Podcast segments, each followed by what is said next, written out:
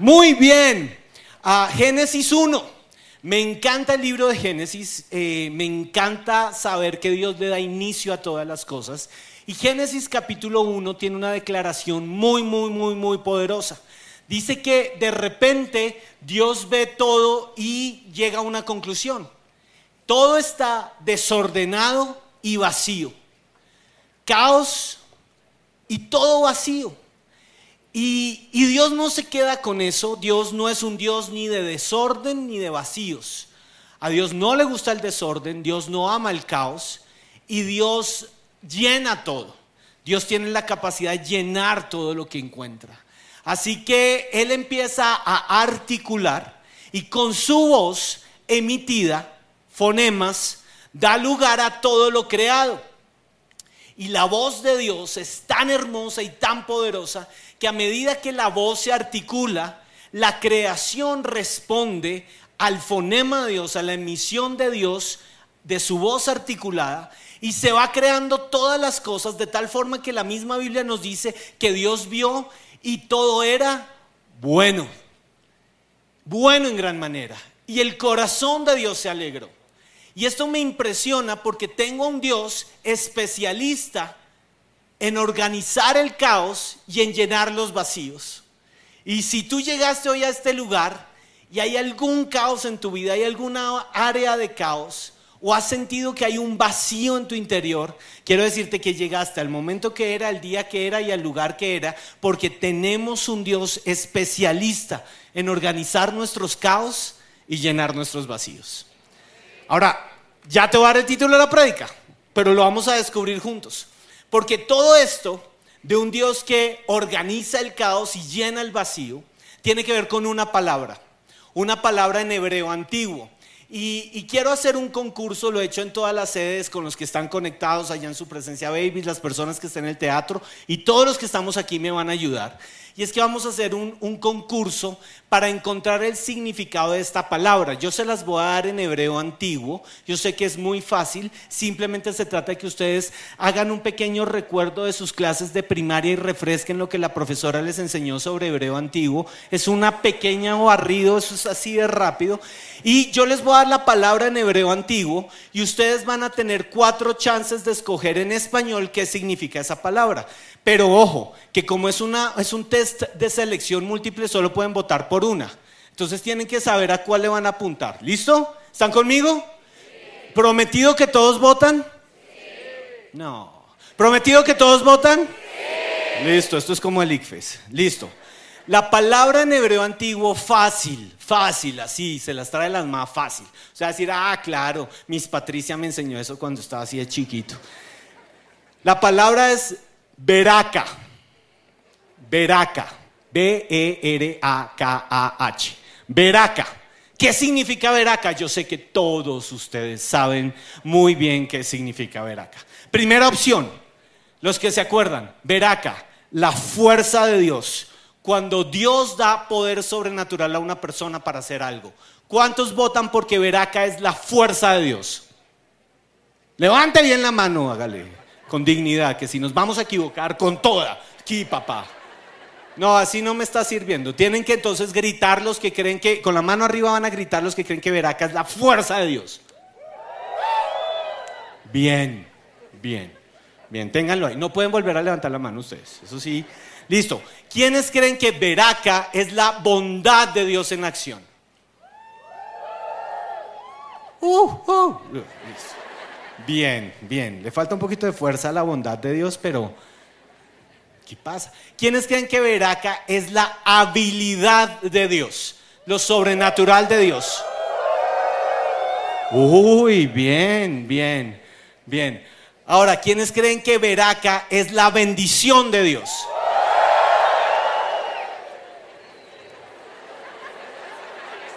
Los que sí le ponían cuidado a mis Patricia y escribían en su cuaderno de hebreo antiguo. Muy bien, Veraca, la bendición de Dios. Hoy vamos a hablar de la bendición de Dios, que no es otra cosa que la voz articulada del Señor, Dios Todopoderoso, hablado sobre una persona para llenar sus vacíos y ordenar el caos alrededor. Y yo creo en mi corazón que necesitamos esa bendición de Dios. La palabra bendición es un cliché en la iglesia cristiana hoy. Todos nos saludamos, Dios te bendiga, Dios te bendiga, bendiciones, qué bueno verte, qué rico verte, bendiciones, Dios te bendiga, Dios te bendiga. Pero pocas veces hemos entendido lo que realmente significa pronunciar y articular la voz en conjunto con la soberanía de Dios para producir algo sobrenatural que la tierra tiene que darle origen ante el poder de esa palabra. Lo que te quiero decir es que cuando tú te pones de acuerdo con Dios, y tú con tu boca articulas la bendición que Dios quiere hablar sobre la tierra, tu voz es enviada desde el trono de Dios para crear eso que se necesita ser creado, que haga que el desorden a tu alrededor o el desorden en las vidas de las personas a tu alrededor se tenga que transformar en el plan de Dios. Y los vacíos en tu vida y los vacíos en el corazón de las personas a tu alrededor tengan que ser llenos por, la, por el plan sobrenatural de Dios. Esa es la bendición de Dios. Eso es de lo que hoy te quiero hablar. Y la palabra veraca la vamos a encontrar en Proverbios 10, 22. Este es el versículo que da origen a esta predicación y me encanta lo que el proverbista dice acá. Préstale atención. La bendición del Señor enriquece a una persona y no añade tristeza. Tres elementos fundamentales. Primero, la bendición viene del Señor. Toda bendición nace del corazón de tu Padre Dios. Tienes que saberlo. La bendición es del Señor. Pero la bendición tiene dos efectos fundamentales sobre la vida de la persona que lo recibe. La veraca de Dios es esto. La bendición del Señor es eso que te enriquece a ti. Y cuando te hablo de enriquecerte, no te estoy hablando de lo que típicamente se predica en las iglesias, tristemente después de que hubo el boom del Evangelio de la Prosperidad, que es plata en tu cuenta. No se trata de eso.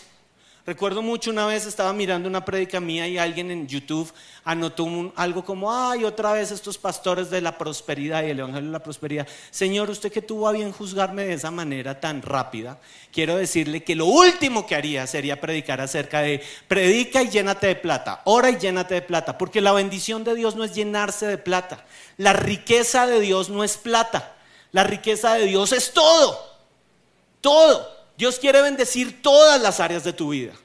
Dios quiere bendecirte en las buenas y en las malas. Dios quiere mostrar su bendición sobre ti llenando tus vacíos. Y no te estoy hablando solo de la cuenta de ahorros que puede estar vacía. No, Dios quiere llenar el vacío del alma que produce la frustración de un sistema del mundo que te lleva a compararte frente a otros y sentir que si no tienes lo que otros tienen, entonces tú no eres bendito o tú no tienes la bendición del Señor. Pero adicional a eso, la bendición del Señor te enriquece y tiene algo poderoso sobre tu vida. No añade tristeza. Y estamos en un momento en la historia de la humanidad en que la palabra depresión, tristeza, muerte se nos volvió el pan nuestro de cada día. Y lo primero que quiero que sepas, si estás en este lugar sentado, es que la bendición de Dios hace huir la tristeza en tu vida y te da algo sobrenatural, algo que solamente puede ser puesto en ti por una investidura del Espíritu Santo de Dios y se llama el gozo del Señor. Nehemías lo predicó. Cuando terminaron de reconstruir los muros e hicieron esa labor tan impresionante de volver a poblar la ciudad amada de Dios, Jerusalén, Nehemías se pone de pie. Y en Nehemías 8:10 vas a encontrar un versículo increíble. Dios le dice al pueblo, hey señores, y jamás olviden que el gozo del Señor es su fortaleza. Bogotanos, cachacos, tan cara linda, tan amables todos nosotros, tan queridos, tan bogotanos como somos. Que jamás se nos olvide que el gozo del Señor es nuestra fortaleza.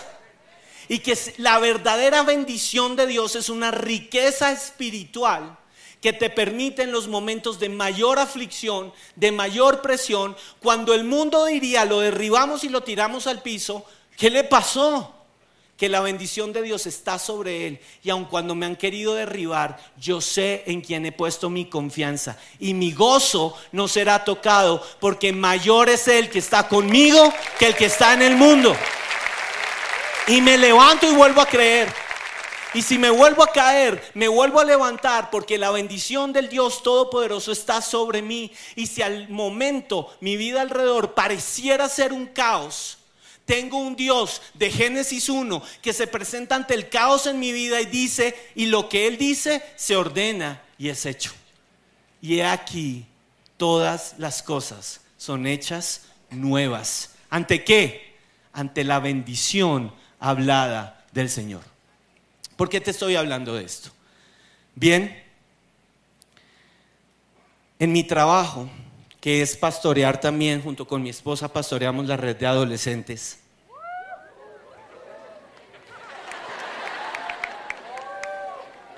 La poderosísima red de Lionheart. Gracias. Poquitos pero poderosos. tristemente, con el levantamiento de la pandemia, nos hemos dado cuenta de lo duro, de lo casi devastador, puedo decir, que fueron los meses de encierro para muchas familias. Y para mi gusto, este año he tenido varias citas, le estoy hablando de muchas citas para mi gusto, muchísimas, con diferentes tipos de papás que han tocado la puerta y han venido a decir, no sé qué hacer con mis hijos diagnósticos de depresión,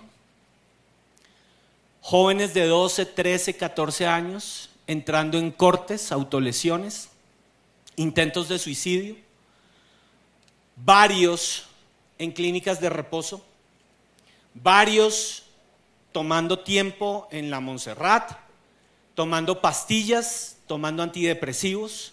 Y la gran pregunta que de golpe los hacedores de políticas en Colombia deberían estarse preguntando es, ¿Qué está pasando con esta generación? ¿Por qué estamos delante de una generación que parece ser que todo lo tiene, todo lo tiene, pero perdió la bendición del Señor? ¿Dónde está la bendición del Señor? Porque si la bendición del Señor enriquece a una persona y no añade tristeza, porque el diagnóstico es, vete a la clínica Montserrat, vete a la clínica de, de depresión la paz. ¿Por qué ese es el diagnóstico? ¿Dónde está la bendición del Señor? Entonces, mi corazón empezó a totearse por dentro, porque no es nada, nada chévere escuchar familias y papás llorando diciendo, hemos hecho todo, hemos hecho todo lo que ustedes nos han dicho, hemos creído, hemos orado, hemos ayunado y mi hijo parece no dar señales de vida. Pareciera que estamos perdiendo una generación. Tuve en medio de todo esto que les estoy contando, una conversación con mis hijos que llegaron a la adolescencia. Uno ya está en plena, aleluya, gloria a Dios, usted estará orando por mí extendiendo sus manos. Y otro está que llega. Entonces, doble bendición. Y tuve una conversación con mis hijos y el centro de la conversación fue este artículo que le voy a presentar que tengo en mis manos. ¿Lo conoce? Después de las chanclas, de las pijamas, creo que este fue el artículo más vendido durante la pandemia. Porque como todo era teletrabajo y telestudio, y pues familia promedio colombiana que se respete tiene que compartir la mesa del comedor para que el esposo teletrabaje, la esposa teletrabaje y los hijos telestudien, pues cada uno necesitaba un adminículo de estos. Y se volvió algo necesario, súper necesario tan necesario que pues hoy pareciera que todos necesitamos estar conectados de alguna forma y todo el tiempo tenemos que estar escuchando nuestro propio contenido. Entonces tuve una conversación con alguien que me decía, es que esto se volvió un medio de, esto es un medio de comunicación, gente. Los adolescentes necesitan esto para comunicarse con los papás. Esto dejó de ser un medio de comunicación hace mucho rato. Usted lo usa para comunicarse, pero realmente este es su disco duro extraíble. Hace poco yo estaba mirando por la ventana y veía a todo el mundo así. Usted va a un banco y ¿qué va a encontrar? A todo el mundo así. ¿Qué tiene adentro? Sus contenidos. Diga contenidos. Entonces, ¿qué ocurre?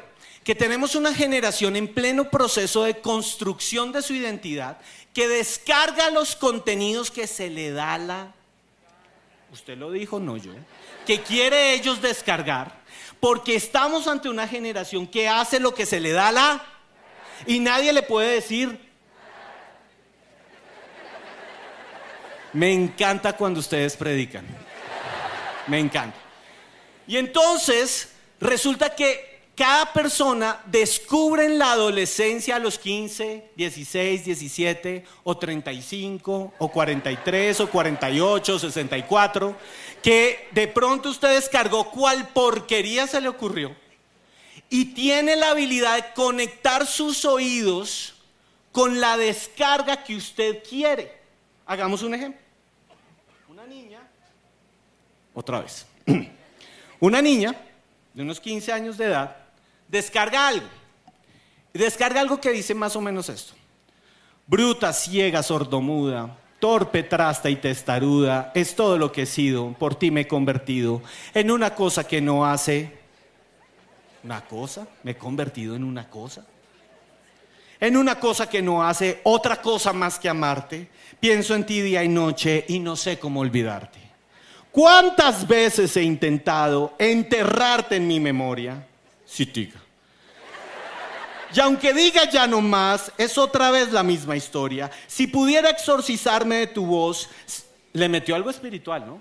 Como para que digan, ay, sí, el exorcismo. Si pudiera exorcizarme de tu voz, si pudiera escaparme de tu nombre, si pudiera arrancarme el... Esto es dramático. ¿eh? O sea, esto tiene...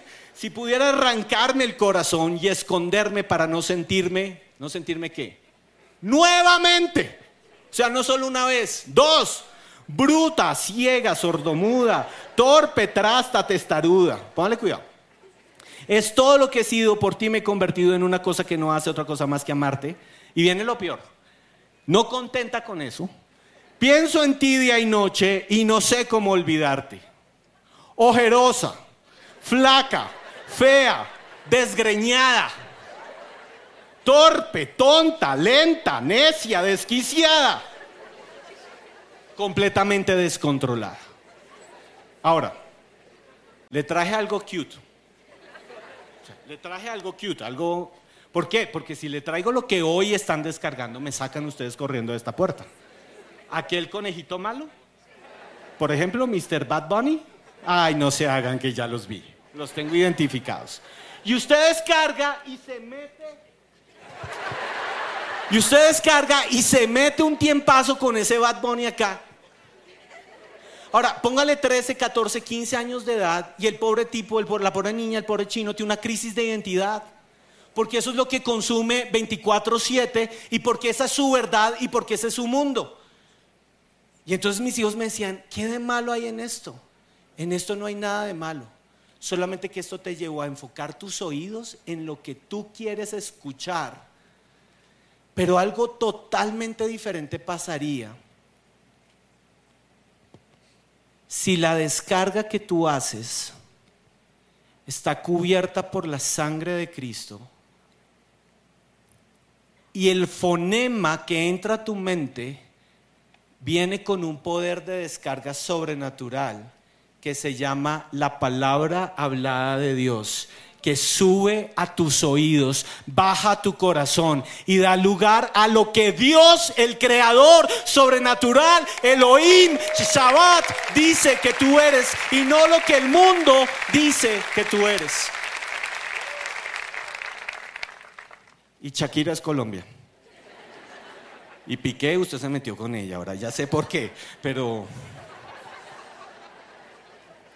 ¿Qué pasaría si esta niña de 15 años, en lugar de estar escuchando eso, tiene una conversación con su papá, con su papá terrenal, con su papá de la tierra, que es la representación de la autoridad de Dios sobre su vida.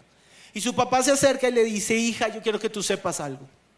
Tú eres el regalo más grande que Dios me ha dado. Te amo desde antes que nacieras porque siempre supe que llegarías a mi vida como una recompensa inmerecida de Dios. Hija, desde que naciste, has hecho real para mí el amor que te dice, tú eres la hija hermosa de Dios y nadie, escúchalo bien hija, puede venir a hacerte daño, porque yo estoy por ti y hay un Dios que pelea por ti a través mío. La bendición articulada de un papá sobre sus hijos organiza el caos y llena los vacíos. Y todo vacío en esta generación se llena cuando hay una articulación del poder sobrenatural de un Dios que usa a un hombre, a una mujer, para en la familia construir la bendición de Dios. Y que la descarga espiritual de esa familia sea mucho más poderosa y más fuerte que la descarga a la cual se están exponiendo hoy los adolescentes y todos nosotros sobre la faz de esta tierra, que pertenece a un mundo caído y que no está produciendo la verdad. Deuteronomio 30, 19. Este es uno de mis versículos favoritos en la Biblia. Hoy te he dado a elegir entre la vida y la muerte. Es Dios hablándonos. Y Dios la pone súper clara. Yo te estoy dando a elegir a ti entre la vida y la muerte, entre bendiciones y maldiciones. Ahora pongo al cielo y a la tierra como testigos de la decisión que tomes. Escucha esto claramente. La bendición de Dios ya fue derramada, la bendición de Dios ya fue dada. Dios ya articuló su palabra de bendición para ti y para mí. Entonces, ¿por qué no vivimos bajo la veraca de Dios? ¿Por qué la veraca de Dios parece ser una, una cosa ausente de nuestra vida? Porque nuestra vida se compone de pequeñas decisiones que tomamos todos los días. Y los que decidimos vivir la bendición de Dios somos nosotros. O con nuestras decisiones, di conmigo decisiones, yo escojo vivir entonces en la maldición de este mundo. No es un asunto de Dios, es un asunto mío. Es mi responsabilidad. ¿Por qué?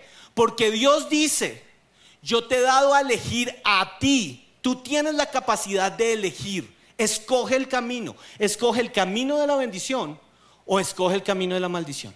Son dos opciones y son claras. Y todo se centra en pequeñas decisiones. Lo que ves, lo que escuchas, lo que dices, con quien lo dices, lo que respiras. Luego, si tú estás respirando la versión de este mundo, muy seguramente la maldición de este mundo es la decisión de tu corazón. Y mira a Dios. Quiero que veas el corazón de Dios como Padre. Ay, cuando yo escucho este versículo, cuando yo lo leo, siento el amor de Dios sobrenatural hablándonos a nosotros. Es un ay de Dios. Es un deseo profundo del Espíritu de Dios. Es las entrañas de Dios mezcladas con su deseo por nosotros, nacido en el amor. Ay, si eligieras la vida, ¿para qué? ¿Por qué Dios quiere que tú y yo elijamos la vida? Hay una respuesta clara. Mírala aquí. Para que tú y tú y quiénes? ¿Quiénes, perdón? puedan vivir. Muerte, clínicas de reposo, pastillitas, psiquiatras. Un psiquiatra le decía a una pareja, le decía a una niña, a un niño, a un muchacho. Mi mente tiene que llegar allá. Un psiquiatra le decía a un muchacho, es que el gran problema que usted tiene son sus papás. Eso es lo que hoy el mundo le está diciendo a la generación de 13, 14 y 15 años de edad. Y hay un Dios en el cielo que dice, ay, si tú eligieras la vida, si tú eligieras la vida. Vamos más allá. En este tiempo, sociedad posmoderna, desde que empezó el movimiento de la liberación femenina, en los 60, junto con el movimiento de la, liberación femenina, se han venido dando nuevas corrientes de pensamiento. Hay una ideología que está entrando muy fuerte en América Latina. No sé si va a entrar en Colombia, Dios nos guarde. Está entrando, de hecho, pero no sé si va a volverse política pública. Y esta ideología se llama el fin de la familia patriarcal. Con el movimiento de la liberación femenina, los ideólogos, filósofos, los genios, han dicho que la familia basada en la figura de un hombre y una mujer y unos hijos es una familia perversa, es un modelo perverso.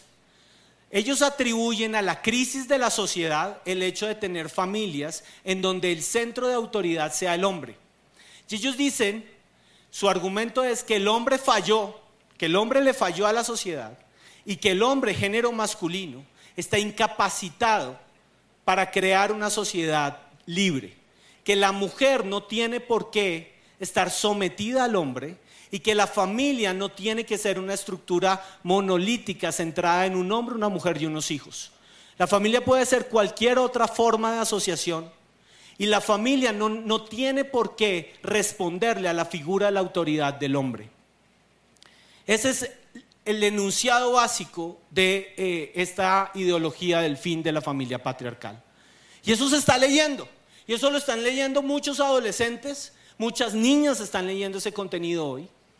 Y yo sé cuál es el fruto de ese contenido, pero yo también sé que ese es el origen precisamente de la maldición que se quiere destacar en, la tierra en los últimos tiempos para la preparación del nacimiento del anticristo. Eso lo tengo súper claro.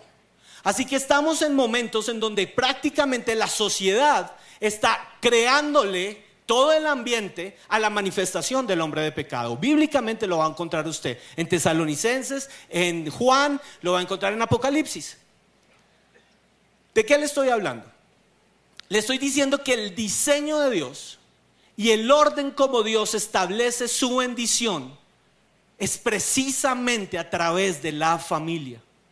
Y la familia es el lugar donde se da nacimiento a la veraca de Dios.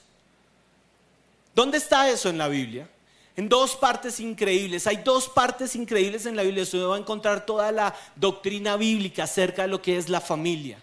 Y quiero que hoy me acompañe a Colosenses, capítulo 3, solo vamos a leer versículos 18 al 20. Es Pablo escribiéndole a la iglesia en Colosas, pero esto mismo que Pablo le escribió a Colosenses, lo amplía después en, Efesios, en su carta a los Efesios, en el, en el capítulo 5.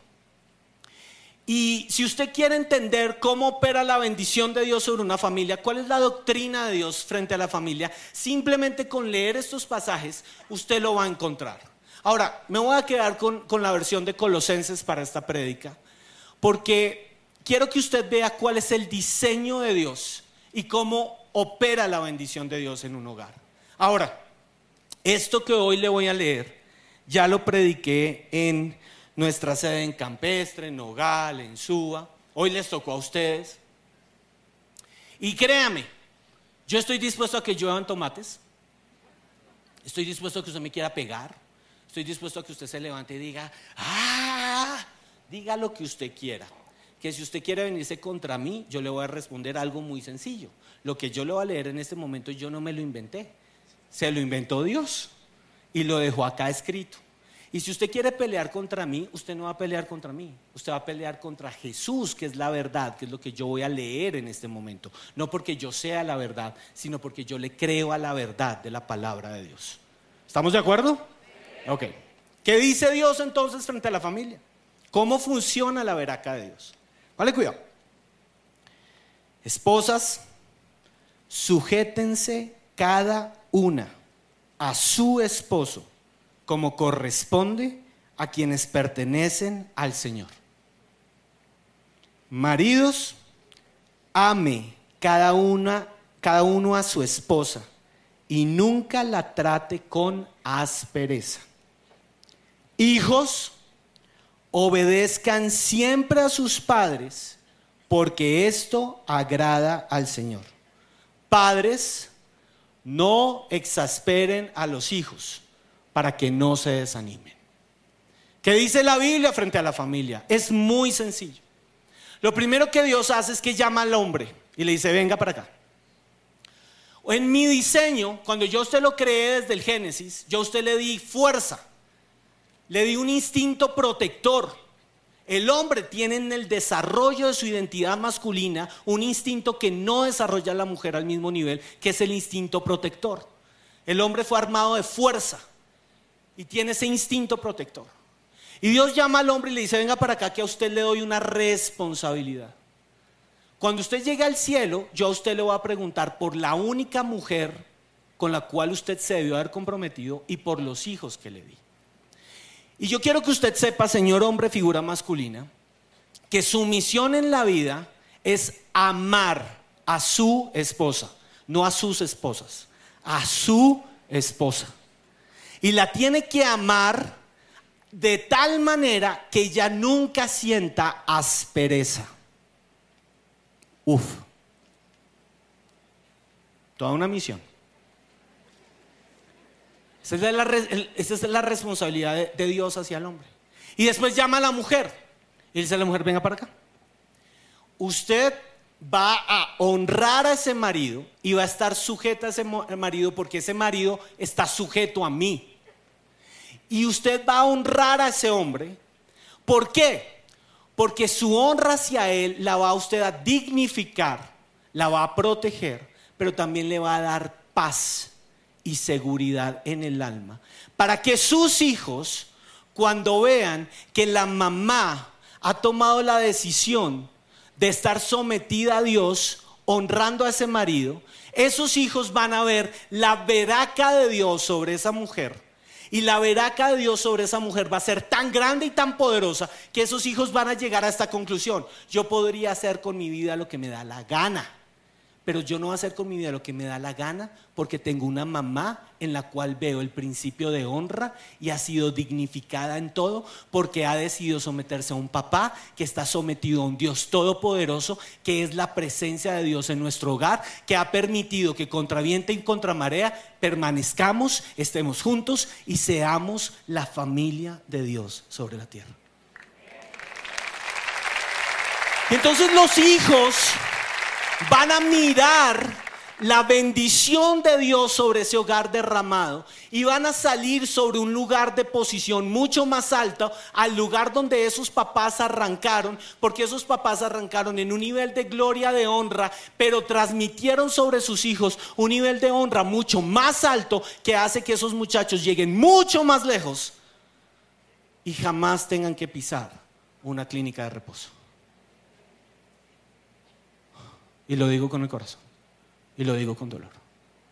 Y entonces hay mujeres que me van a decir, ¿y yo qué? Si a mí me tocó sola. A mí me tocó levantar a mi hijo solo. A mí, a mí ese man se fue, nos dejó. Claro, esa es la realidad de hoy. Esa es la realidad de una nación que le dio la espalda a la bendición de Dios. ¿Está usted conmigo? ¿Lo entiende? Porque hubo un momento en donde Colombia dijo, en esta nación se hace lo que se da gana. ¿Cuál Dios? Acá hacemos lo que nosotros queremos. ¿Cuál Dios? Vea las consecuencias. Vea las consecuencias. Entonces esa mujer que siente que está sola, esa no mujer que hoy puede escuchar de parte de este pastor, que fue levantado por una mujer que estuvo sola, no te rindas porque mi papá es Dios. Y cuando mi papá falleció, Él me adoptó. Y yo soy hijo de Dios por el testimonio de fe de mi mamá que nunca se rindió y de la misma manera, como siempre la vi sujeta a mi papá de la tierra, hoy puedo decir, mi mamá está sometida al Dios altísimo. Y porque ella se somete al Dios altísimo, yo aquí hoy vengo a decirles, me someto al Dios todopoderoso de mis padres.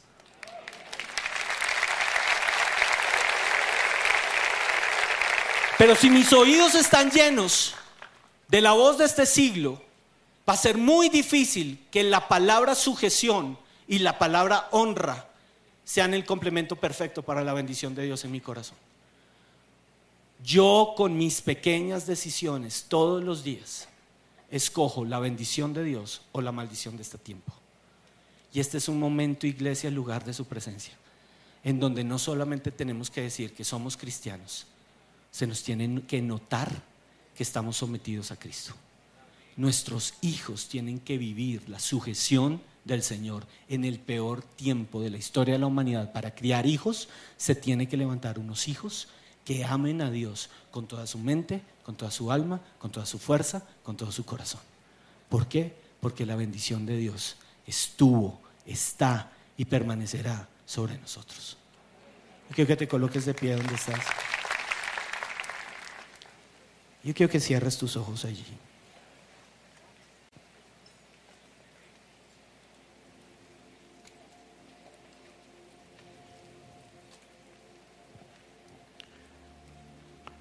Hay una razón por la cual para nosotros como hombres es tan difícil vivir la bendición de Dios. Y es que género masculino parecemos huérfanos de voz.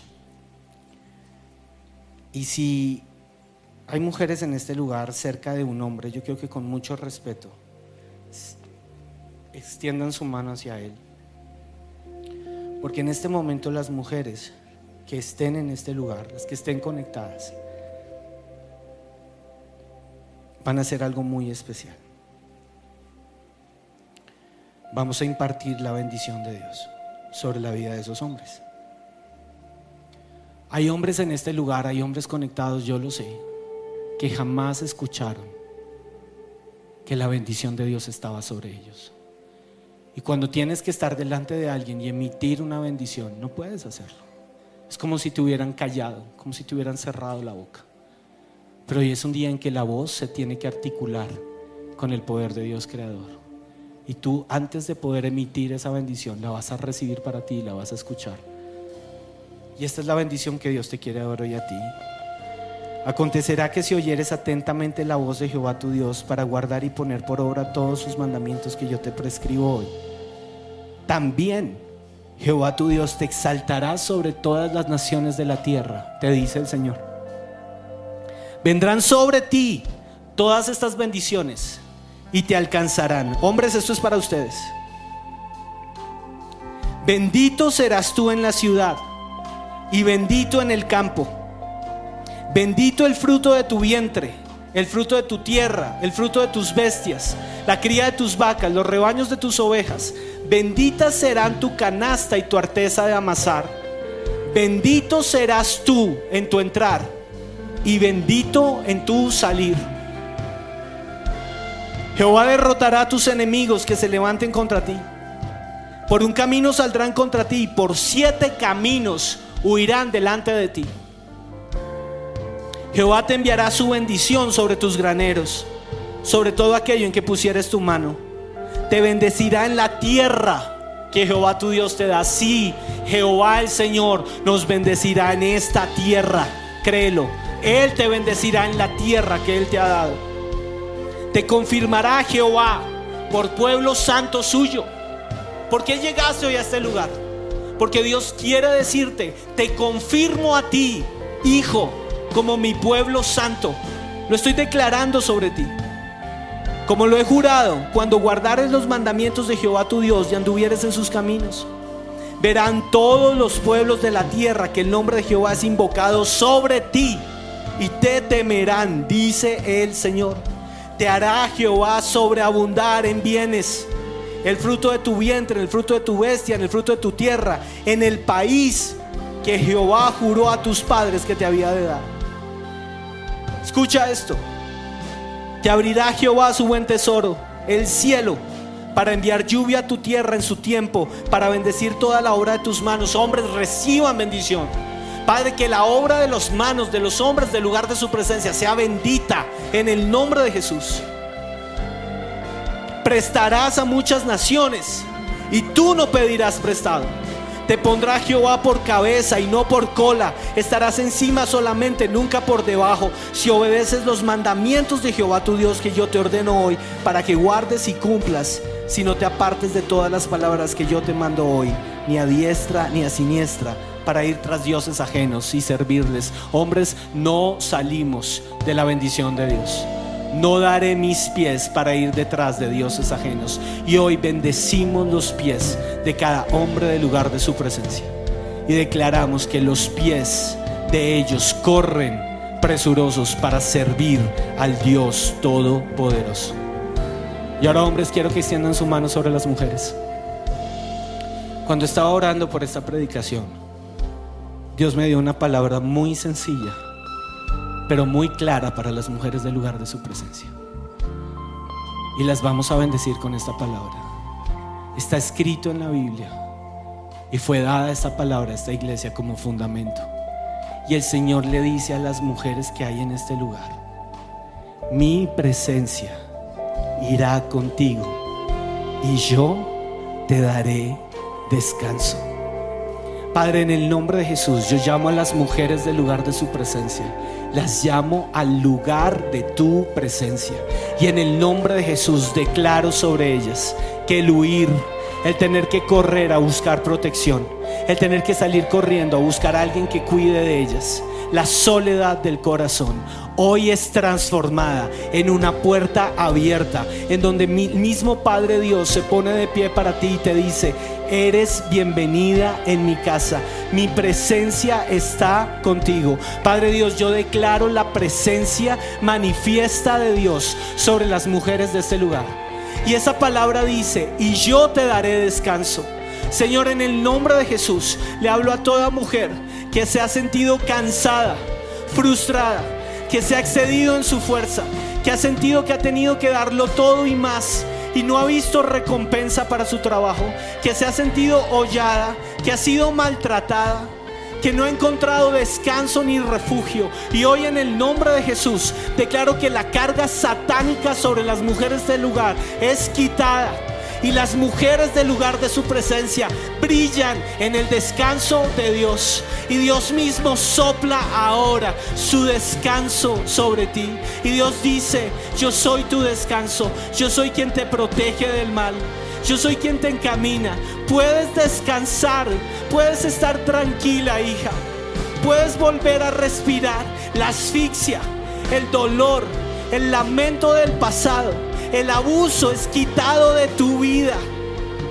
Recibe paz. Recibe descanso en el corazón. Recibe descanso. Que mi veraca, mi bendición está contigo. Mi presencia va delante de ti. Y yo soy el Dios que te dice, descansa, descansa, descansa. Vuelve a sonreír, hija. Descansa. Yo estoy contigo. Y bendigo tu iglesia, Señor. Y lo bendigo con tu bendición. Tu bendición está en este lugar. Lo declaro en el nombre de Jesús.